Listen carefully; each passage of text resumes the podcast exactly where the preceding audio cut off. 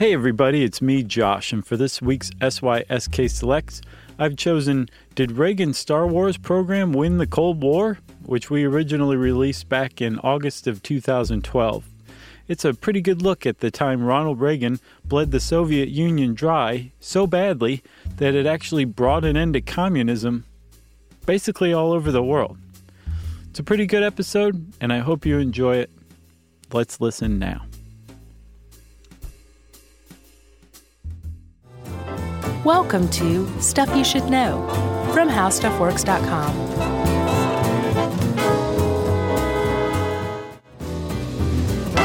Hey, and welcome to the podcast. I'm Josh Clark. There's Charles W. Chuckers Bryant sitting across from me. Hi. Yeah, have you ever seen Donnie Darko? Oh, dude, it's one of my favorites. You know when he takes that uh, mescaline and like that thing comes out of his chest and he starts following it? Yeah, he doesn't take mescaline, but yeah. Sometimes I feel when we're sitting across from one another, we're connected by one of those. yeah. Like a, a, a wormhole of fellowship. Yeah. Like from the abyss. That's what it sort of looked like. Yeah, it did look a lot like that. I love that movie. Yeah, when um, when Ed Harris takes all that mescaline Oh, that movie. and sees the uh, sees that thing come up out of the water, it was just like that. No mescaline. No movies How's it going? in which people take mescaline. Uh, there's plenty of those, pal. Really? Sure. Name Um, one. mescaline. This is what people have been complaining about lately. Who's been complaining? Tell me their names. Uh, various people. People have been complaining. Oh, I, you bring something up. I th- feel like we should address something. We haven't done this in a really long time. It, it, it appears to me that we have a lot of newcomers Yeah, welcome. Yes, welcome. Um, and I think anyone who's been following us the the whole time kind of gets the stuff you should know jam, right? Yeah. But it seems like there's a lot of people who don't quite understand what we're doing and, and think that we purport to be infallible experts on everything and that we don't just get things wrong from time to time. Yeah. We're just a couple of guys who are pretty decent at researching. That doesn't mean like we invented the topic that we're talking about or that we didn't just walk right past uh, um, a, a fact or something that we missed in our research. It comes up, it happens from time to time. So I, I guess if you're just joining us, that's probably something good to keep in mind. We don't claim to be experts, so don't hold us to that standard because we're not trying to reach that standard. We're just trying to impart some really great information Yeah. as factually as possible. Mm-hmm. Um, and uh, we love science and wonder. Great. Are you good? Yeah. All right. How are you doing? I'm awesome. Do you have anything to get off of your chest? No, just welcome. The pimento cheese uh, mini sandwiches are in the corner. Help yourself. So, Chuck, Yes. do you remember a while back we talked? Well, we've talked about this stuff a lot. Mutual assured destruction. We did a podcast on that specifically, didn't we? We did. Yeah. Um, we did one on who wo- who won the Cold War. Yeah. Did one on how to steal a nu- nuclear bomb. Yeah, like it, it- we've done. It, it's just this fascinating period of world history. Yeah. the Cold War. Agreed. Incredibly tense, incredibly scary. And this is our history. It is in part because Yeah. you're half Russian. oh no. But um, I was alive and well. Yeah, And We're- a- a we were youngster. Cold War kids, weren't we? Yeah. Yeah, we've talked about this before. Sure. Ruskies. Little Ruskies. Um, so uh, the the central, I guess, f- the fulcrum of the Cold War, the fact that the reason we're all still here is that was the doctrine of mutual assured destruction, Yes. which is basically like we had enough nukes to wipe out the entire world. The Soviet Union had enough nukes to wipe out the entire world. So we were just there in a tense, fragile detente. How about a nice game of chess? Exactly. That's why we're still here. So um, th- this was, I guess, this accepted reality for every president and every premier um, from, well, I guess who? F- for us, from Ike on. Okay. This mutual assured destruction doctrine was just kind of a, a part of daily life. Um, but when Ronald Reagan came into office, he came up with a different plan. He did indeed. So instead of a tense standoff, He found that untoward. I guess. I think he found it, from my understanding of Reagan, he would have found it untoward because it didn't give America a clear advantage. Well, the article says he found it morally and politically distasteful. I I agree with him in that Reagan didn't like mutual assured destruction for one reason or another. Yeah. So he came up with something, a game changer, you would call it today, if you read books that 80% of an airplane is also reading at the same time. That's right. What is it?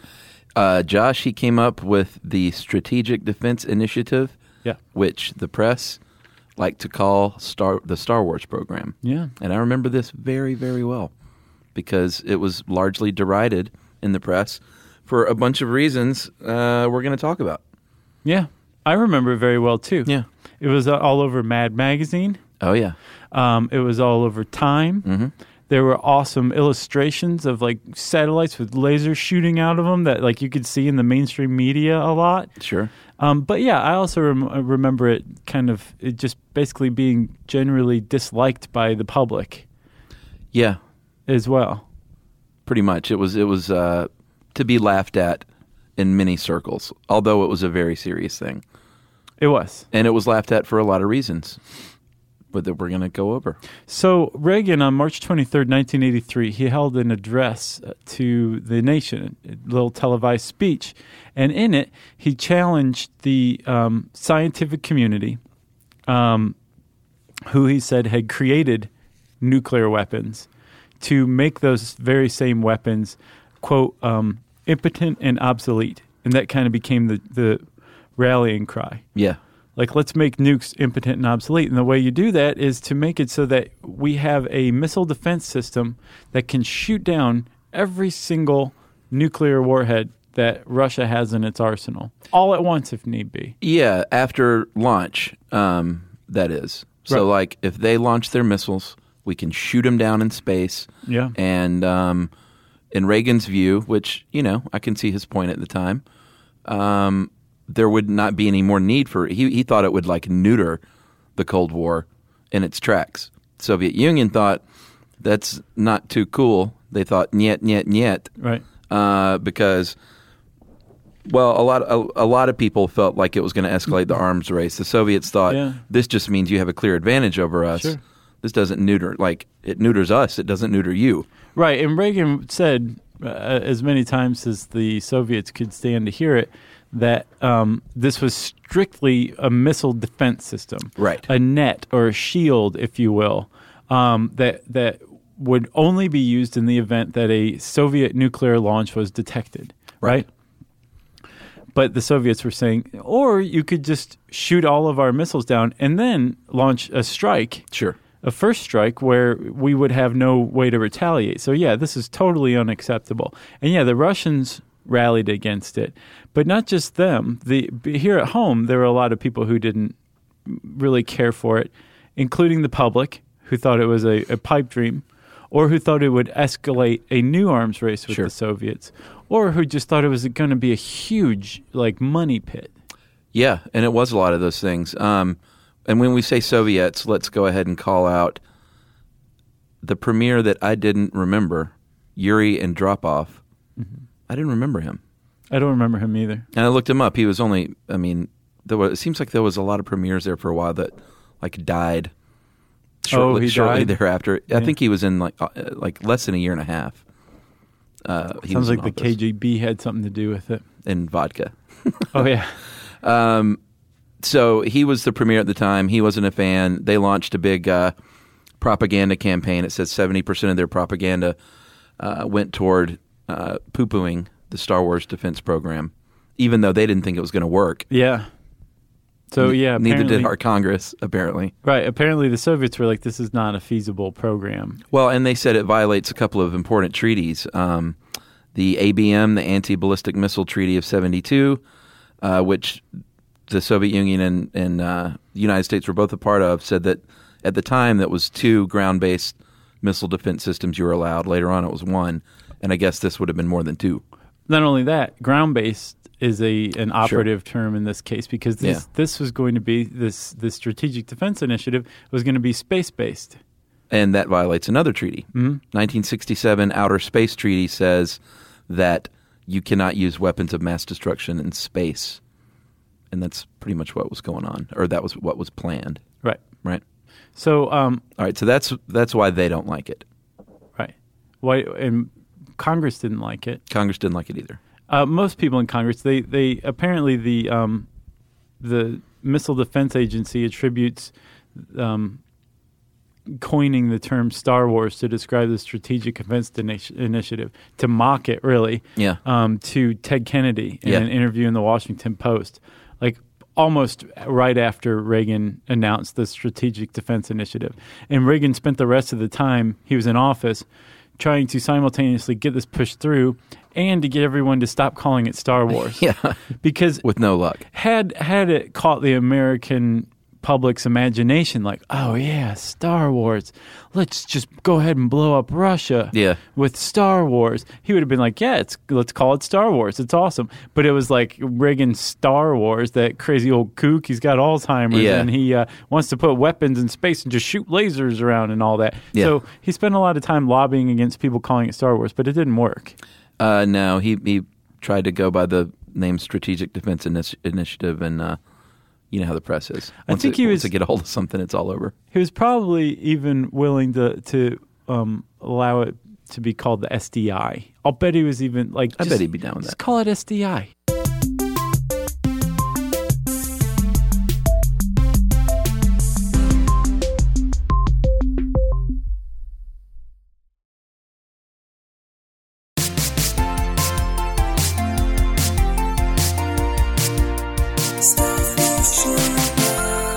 So Europe wasn't all in favor. The Allies they had some concerns about uh, the balance of power and how this would affect it, obviously. And like you said, Congress, um, not everyone was against it, but they had some major issues. Largely, a the cost, and Yeah. b is it even possible? Like, are we just pipe dreaming here Right. on these lasers? Right. And they were kind of right. Well, at the time they were. So in in Reagan's defense, he said from the outset, like this can take years, Yeah, decades. Sure. This is not going to be an overnight thing. yeah. And he The- also said we're going to test a lot of different stuff. Right. That he was like he was well aware the technology didn't exist. Yeah. Or if it did exist, it was like a glimmer in some national laboratory scientist's eyes. Sure. And it was just in the nascent stages. So um, from the outset, he commissioned some reports, and the one that kind of got picked up was the Fletcher report. And the Fletcher report basically said, "Here are eight things you need to build." The Strategic Defense Initiative. Everything from sensors that can detect when an uh, uh, intercontinental ballistic missile launch is launched. Yeah, because they don't phone you up and say we've launched exactly. missiles. Right. And you need to make sure that they're accurate and it's not going to be like a war games thing Yeah. where it's like, you know, whatever. Um, you also need to come up with some incredible guided missile systems. Mm-hmm. Um, just this, like, I think there were like eight different different aspects that basically either needed to be created or needed to be refined to the point where they might as well be created from scratch. Right. And Reagan said, do this. Yeah, he said press on, and I, I think a lot of people at the time in Congress, at least, were saying, "Good idea. Let's use this as a bargaining tool Right. in the arms race. Like we don't really have to do it." Right. They're And- like, everyone thinks you're serious. Exactly. awesome. And he said this could work as a bargaining chip, and he was like, "No, I really want the Star Wars. Uh, or I'm sorry, SDI right. in effect." So apparently, um, Gorbachev got Reagan to meet him for um, arms limitations talks in Iceland in October of 1986. Oh yeah. And uh, Reagan went, and they had this great talk, and like basically Gorbachev was like, "Let's end mutual assured destruction. Let's." Basically, get rid of our arsenals, and the the Soviets were just throwing like bone after bone under the table, and Reagan just can't believe his luck. And then all of a sudden, Gorbachev at the end is like, okay, so we'll go ahead and sign off on this, but all of this is contingent that you give up Star Wars. Right. And Reagan stood up and left. Really? He left. Yeah, which is kind of like, that's a little crazy, maybe, but that's the level of commitment he apparently had to Star Wars. Well, yeah, not too uh, long after, the Soviet says, "Well, you know what? We got to do something. We can't build a Star Wars." And it's actually a pretty good idea. They said we can. Well, at least they thought they could um, undertake what they called the Polyus Skif, which was we'll invent a network of weapons to destroy your Star Wars machine. Right. Um, which was, hey, that's pretty good thinking. But they didn't have the funding, and uh, it was not very successful either. No, they didn't. And that leads us to um, a point, if I may skip around a little, Chuck. Sure. But um, history has kind of vindicated Reagan in one way. Like uh, his Star Wars program didn't go anywhere, but it wasn't given very much time. Right. And the reason why is because the uh, fall of the Soviet Union happened Yeah. within uh, less than a decade after he announced the Star Wars uh, initiative, the program. Yep. Uh, the Soviet Union fell, collapsed entirely. Uh, and And some it- people attribute that Uh-huh. to the defense spending that Yeah. he immediately caused them to to start expending because of the Star Wars program. True. So he did kind of ratchet up this arms race, but the Soviets couldn't keep up. Right. This came on the heels of us bleeding them dry in Afghanistan, secretly funding the Mujahideen, which became the Taliban, by the way. Right. But we, I, I don't know how much Reagan knew, but the this, the Soviets were hurting financially. Yeah. And then all of a sudden you introduced Star Wars, and they couldn't keep up. Yeah, and the fall of the Soviet Union. With that came obviously the at least huge threat of all-out nuclear war, Right. because they were the the, the major players. Um, you didn't have to worry about the smaller countries, you know, as far as MAD goes. Right, but you had to worry about rogue states and all that, Right. and making sure that the Russians could hang on to their arsenal, which they didn't do Yeah, very well true. necessarily. But yes, the mutual assured destruction just went the way of the dinosaur when the Soviets fell. Um, H.W. Bush comes along. Yeah, People get annoyed, by the way, when we don't say President so and so. Who does? I've seen- Where are you see? Is this on Facebook? No, I've seen people write in before, and I've heard other people say you should always address them as President so and so. But I hear all the time people say Obama, Clinton, Yeah. Reagan. Yeah, So no, no disrespect intended, folks. H.W. Bush comes along. Soviet Union has fallen, so he's like, you know what? We need to really cut back on this scope of this uh, SDI. He probably would have just scrapped it altogether, but he was pretty loyal to uh, Reagan. of course. And um, so he refocuses the program, cuts it back. Uh, Clinton comes along, President Clinton, and refines it even more and cuts it back even more. And by the time that happened, it wasn't anything like Reagan's initial uh, Star Wars program. No, not at all. No, but it would become handy, which we'll get to. So let's talk about what Star Wars was. We've kind of given like a, a little bit of a broad overview, but um, until I started researching this, I hadn't really thought about it. But intercontinental ballistic missiles, one's capable of saying go, traveling from Moscow to New York, Yeah, have to leave Earth's atmosphere yeah, and enter orbit. And so the idea was we would have something up there that could shoot it down when it entered orbit that's right. which meant that we had to place we had to weaponize space. Yeah, and I wonder if they ever gave any thought to what nuclear bombs going off in space would mean. I mean, surely there's repercussions there. I know it's space, but you can't just go willy nilly setting off nuclear bombs in space, We right? did in Nevada Well, that's that's true. in but the Bikini Atoll. yeah, and look what happened there. The, what happened there? Well, I'm just saying it, it's it's got to cause some kind of harm to space, even though it's space, right? Mm-hmm. Or does it just suck into it? Like I have no idea. this is something I could not find. I mean, uh, I I mean, researched, I couldn't find anything. yeah, no, I'm, I I understand what you're saying. And space is a vacuum, so it should have some effect or no effect whatsoever. But no it's idea. got to. A nuclear explosion know. Has got to do something. There's someone out there really smart that hopefully is going to email me. I guess though the um, the idea behind this was fairly utilitarian, where it was like, okay, this possible consequence in space or saving Sure. millions of lives here on Earth, and they just said whatever, that's fine. Of course.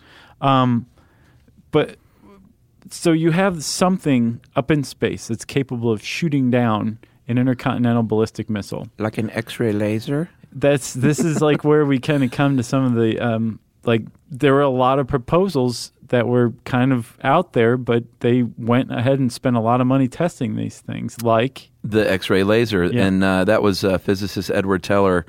Um, and it he was created the hydrogen bomb. yeah, I saw that. Yeah. It was his proposal, so they obviously listened to him, and um, it was going to use power generated by a nuclear blast, and it never performed well, and it really became the the focus point for the press and for David Letterman and for Johnny Carson Yeah. to make fun of because it was an X-ray laser, and this is coming off the heels of the Star Wars movies themselves with their X-ray blasters, or actually they The weren't Death X-ray. Star but- blowing up, yeah, or the Death Star blowing up uh, that planet. Alderaan. I think they focused the laser and boom.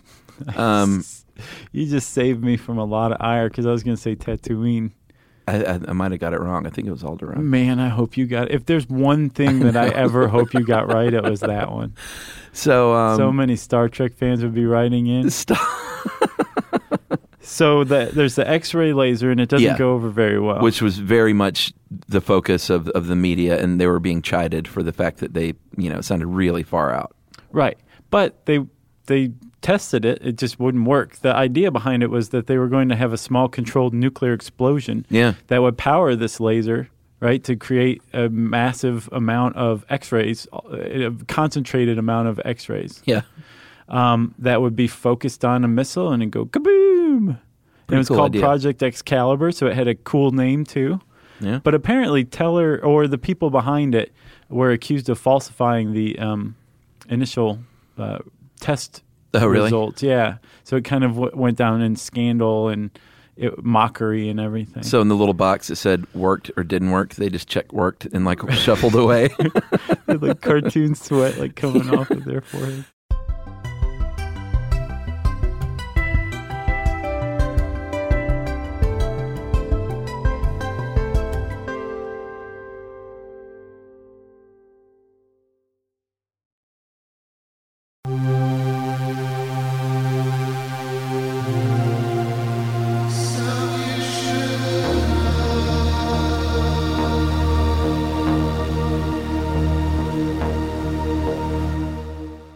So uh, some of the other ideas that they tried um, and spent billions of dollars trying, um, kinetic warheads. Apparently they would collide in orbit. Mm-hmm. Yeah, it's Um, like shooting sense. a shooting a, a missile at another missile. Yeah. Um, and that one actually was like the big dog on the block for a, a while at first in the early sure. stages of Star Wars because it they figured out that you could have this thing like a basically a satellite based garage. Yeah. With like ten missiles in it. And you just have it floating up there, and it'd shoot at a missile, you know. And one came up, and it was a good idea. They're like, "We can actually do that. Like, I think we can do this." Yeah. The problem is, is somebody pointed out that all the Russians had to do is shoot a missile at your garage, and for their one missile, Yes. they took out ten. Yeah. So people said, "Okay, let's get back to it," and they they started exploring other ones. It's like bringing a knife to a gunfight. It's like bringing a missile to a multi-missile fight. No, that, I don't think that analogy works at all. Actually, No, I think it's like a, a, a sitting duck. Okay. Uh, the other thing they wanted to try, Josh, was this uh, rail guns mounted on satellites. Did you see the popular mechanics drawing of this? I did, and it's pretty wicked. Yeah, I got to admit. It looks like an I beam coming out Yeah. of the satellite, but it's shooting like a three ounce slug at 200 miles a second. Yeah, it's pretty wicked. Yeah, um, that one didn't go very far because of the the um, energy requirements. Yeah, it was just way too uh, expensive in an energy sense. Right. Uh, and then the MIRACL Miracle laser. Yeah. Um, it was another laser, but it was ground based using mirrors, right? Yeah, it was a chemical laser. Oh, okay. It wasn't like an uh, uh, nuclear X-ray laser. Gotcha. It's like they just started to try to throw cool sci-fi terms of Yeah. the time together. Like, let's make a laser, but let's make it a nuclear X-ray laser, and we'll shoot missiles out of the sky with it. Tron, laser Tron. Right. Let's add that. Um, so then the, this article doesn't really go into it, but after after some of these were kind of asked and answered, um, up until and even beyond the fall of the Soviet Union, the shining star in all this became this these things called bright pebbles. Does that Oh, yeah. ring a bell? Uh-uh. It did for me when I ran across it. I was like, "I those two words sound very familiar." So bright pebbles was you know the little garage with 10 missiles. These were very small ones, like say um, twenty to fifty pound mini garages Okay. that would shoot slugs or would ram themselves. But I think they would shoot slugs. And rather than having one garage with ten missiles, you would have thousands of these little things All over the country. All over this, all over space. Oh, they're they're in space. Yeah. Gotcha. So they were hoping for a constellation of up to like 4,000 of these things just floating around in space. Wow. The cool thing about them was if you took one out, there was still 3,999 left, right? yeah. they were autonomous, so they could attack on their own if they if they wanted to. They could also co- coordinate and communicate with one another to launch coordinated attacks against missiles. Yeah. So it'd be very tough to overwhelm these things. Um, and they would have been designed to protect U.S. space-based assets like satellites. Sure. And if the Soviets ever launched anything like it, these things were trained to just go right after them and blow them out of the sky too. So basically, they were like little sentinels in space. Wow. And they were going to be cost effective too. It was going to cost about 11 billion in um, in 1984 dollars, I think, which is about 20 billion today. That's a bargain. Uh, it was considering that they were looking at like 20 billion which is about 43 billion in uh, today's dollars just to get some of the other ones off the ground Right. so f- to get a thousand off the ground that you could mass produce just 11 billion dollars at the time Uh-huh. was quite a bargain Yeah. and had the fall of the soviet union not come and gone we probably would have bright pebbles up in space right now Oh, really? and as a matter of fact, they were proven. They were tested. Um, the Clementine probe, which mapped the moon in 1994, Uh huh. that was a bright pebble that they basically redesigned instead of uh, oh, as a weapon. They used it to map the moon, and it did so successfully. So it, they would have worked. Awesome. And lastly, Yes. a computer model of bright pebbles found uh, that had they been in operation during the fir- first Gulf War, um, they would have shot down Saddam's Scuds, Scud missiles Uh-huh. with 100% accuracy. Wow. Pretty crazy. But well, cheap. I was going to say expensive. No, yeah, cheap. They just didn't have time to come along. Well, the problem with the rest of the plans is, I saw one uh, quote that said that at the time they were just sort of taking these ideas almost from science fiction, and Mm-hmm. they felt like they were, or some scientists felt like they were a decade away from even. Like they're saying, we can't even start this for ten years. We Right. need to research for Right. ten years to see if any of this is even feasible. But I think Instead of sort of like trying these things out. Reagan was encouraging that, though. I mean, I'm sure he was like, "Hurry up!" But at the same time, I think he, I got the impression he was saying, like, "Sky's the limit, guys. Like, use your imagination, do whatever you can come up with." It's definitely the li- sky's the limit Right. because yeah, I think Beyond some that, wacky even. ideas. right? So did any of these ever work at all? So apparently, a couple did. Like, they shot down three. They shot down a stationary object on Earth. They shot down um, a mock warhead in the Earth's atmosphere. Uh huh. And they shot down another mock warhead in space. And one of those things was going 2,100 miles an hour. So that so uh, some of these technologies, because they had a bunch of different groups testing all these different Yeah, crazy yeah. things, and some of them were successful, but for the most part, no. But it eventually led to a different sort of defense system that we still have today, right?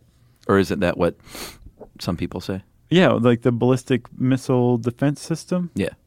um, is it's the outgrowth of Star Wars. Like the idea that Yeah. we have a missile defense system comes from Star Wars, So even though we're not using X-ray lasers, right? a lot of people say it had some benefit in the end after all. Yeah, because we're using sensors, those same sensors. Like a lot of the research that was not like X-ray lasers, but it, it ha- that ha- still had practical applications. Yeah.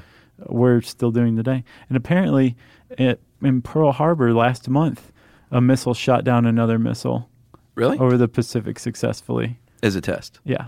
I was like, somebody's attacking Pearl Harbor again? Oh, you don't really want. They figured the American public doesn't want to hear this, but yeah, the Chinese shot a missile at us, and we shot it down. So everything's cool. That was close. So I guess that's about it, huh? Yeah. Um, that's all I got. Okay. So uh, if you want to learn more about Star Wars, I think it'd bring up a bunch of crazy stuff if you type Star Wars in the search bar at How Stuff Works. Like the right. one man Star Wars. Uh, Star Wars one man show. Yeah. Yeah, that's pretty good. Uh, Lando, Dr. Pepper, Calrissian. Remember that one? Uh, I do. Yeah. There's a lot of stuff. Just type Star Wars in the search bar at howstuffworks.com. And I said that, which means it's time for listener mail. Josh, in lieu of listener mail, we're going to do a little Facebook question t- stuff uh, that we like to do from time to time. And this is happening live, which is pretty exciting That is scary. because uh, I didn't have listener mail ready, and this was a good thing to do. So let's just look through some of these, and you let me know what you want to read. Okay. Uh, our friend uh, Kubi, Don Kubi, says, uh, Is there a particular side of the recording booth that you each always sit on? The answer to that is yes. Um, I guess you were facing from here, Josh sits on the right, I sit on the left. But you really come in from the, the other side, so Josh sits on the far side and I sit on the near side. Yeah, That's the best way to say it. that's very well put. Yeah, and I think all the podcasters probably, no one ever sits in a different seat. That'd be really weird. Yeah, I'm sure everybody sits in their same seat. Like if I sat over there, that'd be disconcerting. it'd be you'd have to be a, a like bona fide nihilist to, Yeah. to do that. That would just be odd. Um, I've got one from uh, Jerome Hansen. I would say Jerome, right? Yeah. Uh, uh, who is your favorite Marvel superhero? Uh, I guess I would say Punisher. He, I know he's not a superhero. He's just a straight up hero Mm-hmm. because he doesn't have any superpowers. Yeah. But he's definitely the, the comic I was into the most as a youngster. What Uh, about you? I'm gonna go Spider Man. Really? Yeah, Yeah. I identified Yeah. with Peter Parker, not Spider Man. Um, favorite band of all time? I feel like we've answered that. Many times. Okay, I'm going with Pavement still. Pixies still. Okay. Um, I would like to know your opinion of Ann-Margret. That's from Brian uh, Throckmorton. I think Ann-Margret, in her day, was one of the most smoking hot women on the planet. So uh, my only familiarity with Ann-Margret was from the Flintstones when they had that character Ann-Margrock, and she always seemed like she was on lithium. So I don't have a great opinion of Ann-Margret. Gotcha. Oh, this is good. William uh, Bayer. If you were speed limit, what would you be and why?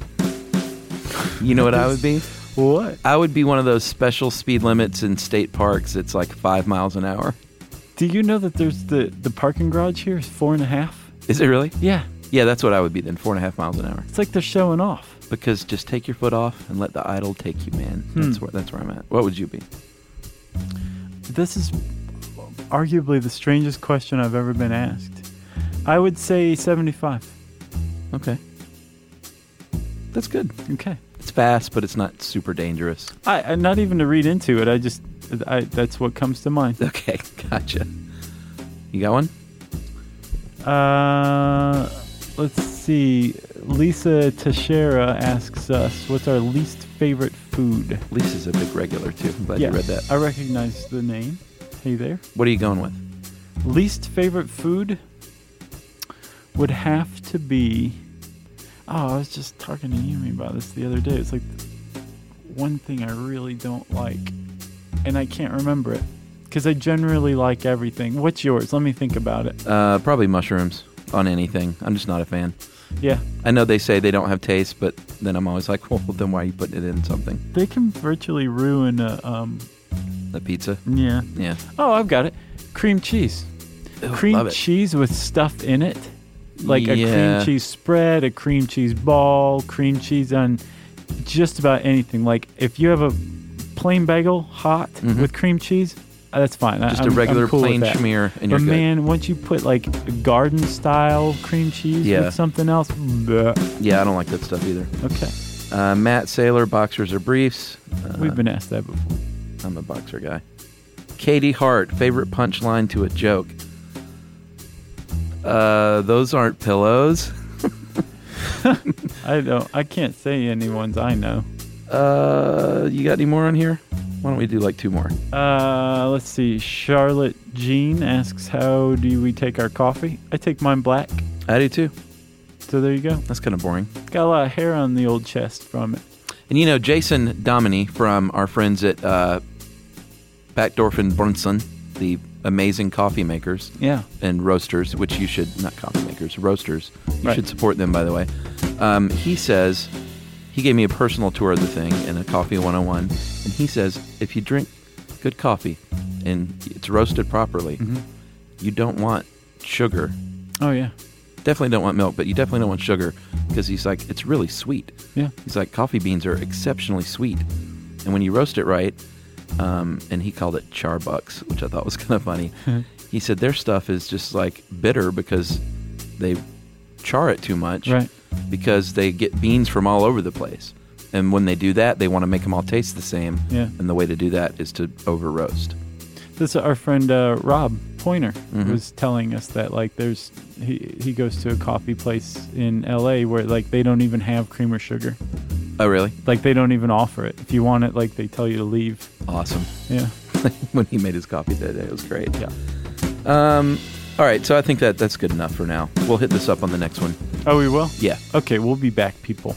In the meantime, you can uh, contact us at uh, SYSK Podcast on Twitter. You can hit us up on Facebook.com, whether we have a question out or otherwise, at Facebook.com slash Stuff You Should Know. And you can send us an email